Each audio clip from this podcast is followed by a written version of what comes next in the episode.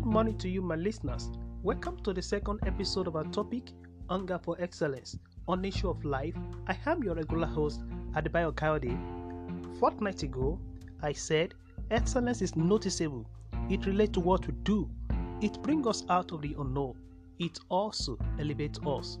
Today, I'll be talking about both hunger and appetite, the difference between them, and the role they play in our lives. The book of Proverbs 16 26 says, The appetite of the laborers works for them, their hunger drives them on. I will take two words from this passage appetite and hunger. However, I will talk about hunger first, then appetite. So, what is hunger? Hunger is the desire for something to meet our needs. When I say I'm hungry for food, it means I'm at a point where I need food for survival. So, when you are hungry for something, it means you need it for survival. Hunger drives us, it touches us directly. When a person is hungry, they work hard, all things being equal, to meet their need. In this context, I'm talking about hunger for excellence. If you must be excellent, you must be hungry for it. Something in you must make you wake up in the morning and say, I am going to give out my best I've ever done in my work. Appetite is the capacity required to satisfy us. Appetite and hunger are not the same. One deals with the need, and the other deals with satisfaction or capacity. Now, what is the difference between hunger and appetite? I'm going to give a natural example to address this. There are people who go about saying, I am hungry, I am hungry. If I don't eat, I am going to die. And truly, they are hungry. And food is presented to them to deal with their hunger. When we talk about food in this part of the world, people think about abundance of carbohydrate. Food like amala, iyo, eba, and pounded yam. And the denser the carbohydrate, the better it is. If the carbohydrate is broken into pieces, like rice, you say it is for dessert.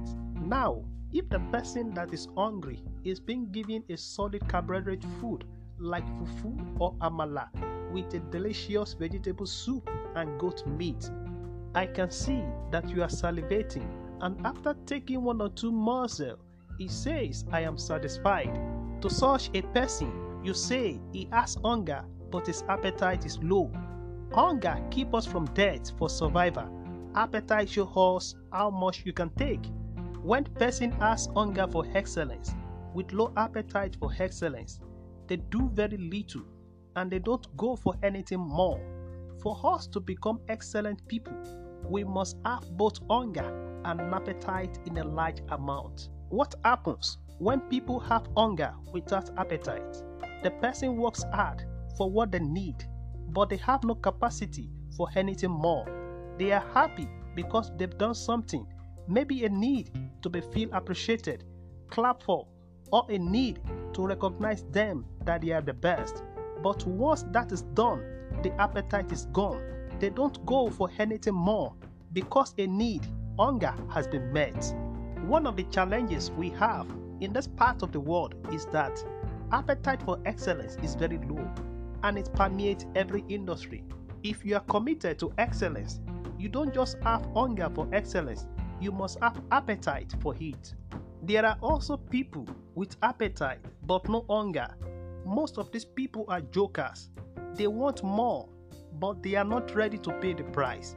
They have desire, they talk big, they brag, but they are not ready to put in the work. They have appetite for money in large quantity, but they are not ready to work for it. They talk about achieving and becoming great, but not ready to work for it. They have appetite with no hunger. So, wherever God has placed you, don't be lazy. Don't be slothful in business. Don't be full of yourself. Never sing your own praise. Have a large hunger and appetite to do more. Hunger for excellence. Think about this. Till we meet again, it is bye for now.